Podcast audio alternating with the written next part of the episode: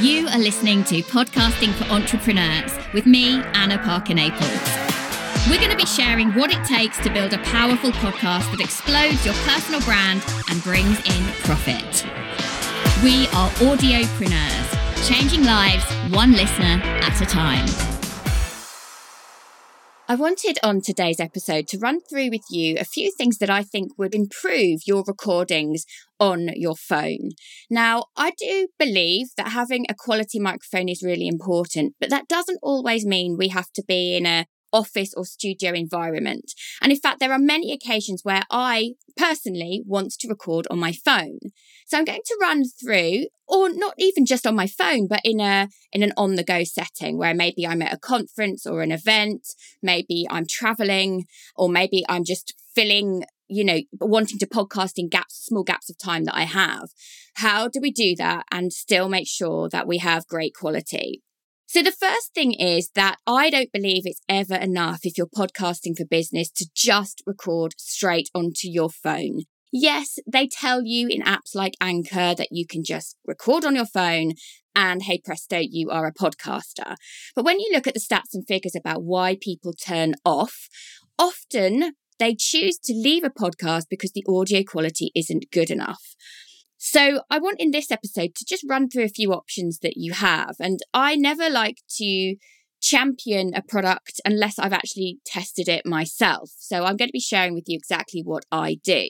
Now, if you're thinking, well, I'm not sure that I'm ever going to want to be recording out and about, I'd just like to share with you a scenario where this might be uh, achievable for you. So, if you are someone who is a content creator and you are going live on platforms, particularly Instagram Live or Facebook Live, or using an integrated platform in order to go live on LinkedIn, then you would want to think about how you can use that audio elsewhere. And the elsewhere is actually on a podcast. I've been listening today to a fabulous, successful coach, and her podcast has such an important message behind it, but the audio quality is too thin and it doesn't sound professional. And you know, right from the second that she starts talking, that she's just transferred this, she's just repurposing with no thought about how it actually is as a user experience on the podcast. And unfortunately, it's the biggest reason that people switch off. So we've got to get this right. If we've done all that hard work to attract listeners, we want to make sure that they stay and that they come back. So when I record on my phone, I will do a few things if I'm going live. First of all, I would use a voice recording app such as Twisted Wave. Now, my personal favorite on my Apple phone is Twisted Wave Lite. I think it's about $7.99 a year. And I love it because it's so easy to edit from it. Now, that would be if I was doing audio only. And then you would be able to record on that software on your phone and then upload it or export it via an email. It's very, very simple.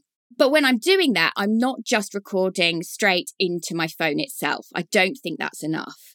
I'm a huge fan of a portable system, which is a clip on microphone, often known as a lavalier microphone. And there are a couple that I use quite often. So the first is what's known as the iRig Mic Lav. Now, Lav stands for lavalier. And what this is, is essentially just one of those clip on microphones. You clip it onto your clothing and you plug it into your phone. Although, as particularly on Android phones and Apple phones having different plug sockets, you would probably need to have a lightning adapter as well, specific to your phone. But those things aren't very expensive. So the clip-on microphone, particularly the iRig, I love because it comes in this little pouch and I can just have it in my handbag and it's ready to go wherever. It's got a foam cover on it so that if I'm outside, it's protected a little bit against the wind.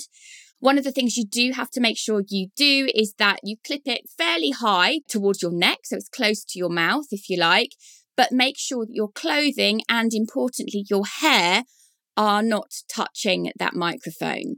You also want to make sure that if you use your hands to speak a lot, as I do, that when you're moving, you're not going to be moving your hands and gesturing so that your clothing then hits that microphone.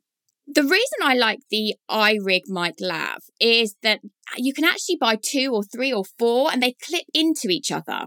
And I actually bought a double, I actually have three of them at the moment. Uh, one comes in a, a two pack And what happens is that then if you've got a person you want to interview when you're out at a conference, or for me, if I'm out meeting other entrepreneurial friends or podcasters, or I meet someone I think I'd really love to interview this person, but we're having a great conversation now, then we can just clip their microphone into my microphone, which clips into my phone, and we're good to go.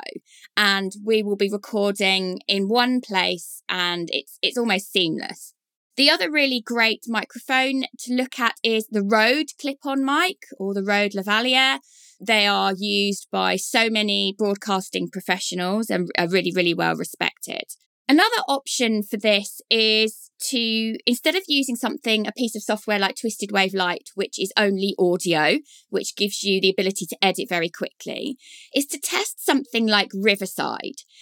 So, riverside.fm is where you can find out about this program, and they are investing so much money into developing this space. You might have seen it shared as an alternative and a better quality alternative to Zoom. It really champions having high quality audio first and foremost. And it has some pretty clever facilities for actually the video aspect as well. Now, with Riverside, you would then have, if you were interviewing somebody else, you would actually have multiple tracks on your phone that you could then edit as well, which is great. And then the final option I wanted to discuss with you was using what's known as a handheld recorder.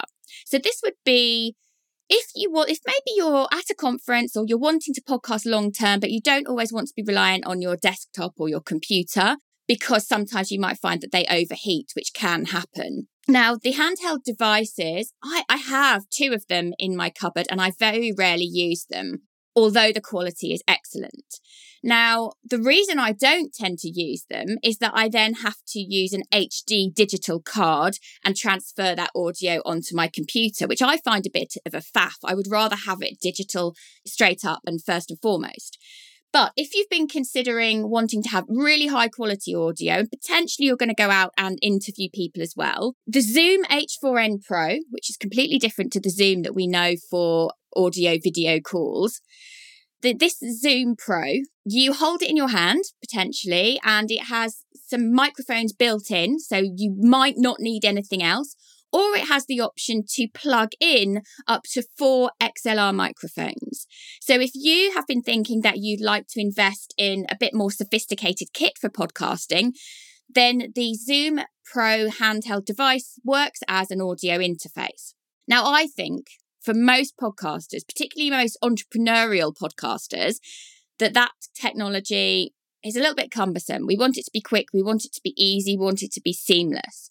So, my advice would be think about your budget, think about how interested you are in the tech, but how can you improve the quality of material and audio that you're already putting out there? Now, when I record on my phone, if I can, I would also have a stand with me. So it would be a little handheld stand that I can uh, what, what what they called tripods that's what they're called that has bendable legs so that wherever i am if i'm in the car or anywhere else i can find a platform that's going to work.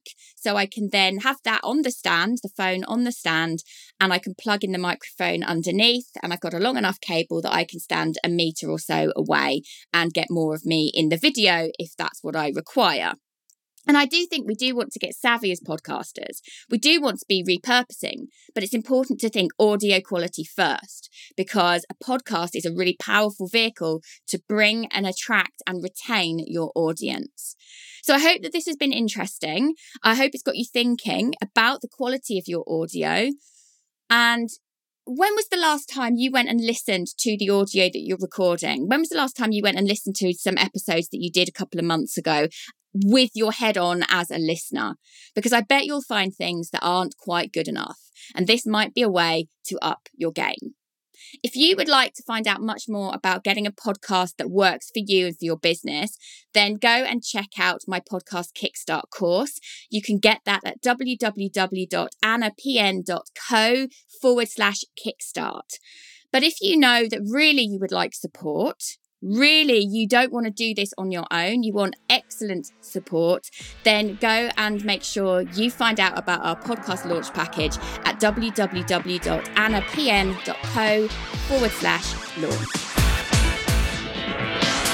Thank you for listening to Podcasting for Entrepreneurs with Anna Parker Naples. I'd love to invite you to come over and find my free and friendly community over on Facebook, where you can tell us about your plans to explode your brand and drive in profits using the power of podcasts. Because we are audiopreneurs changing lives one listener at a time.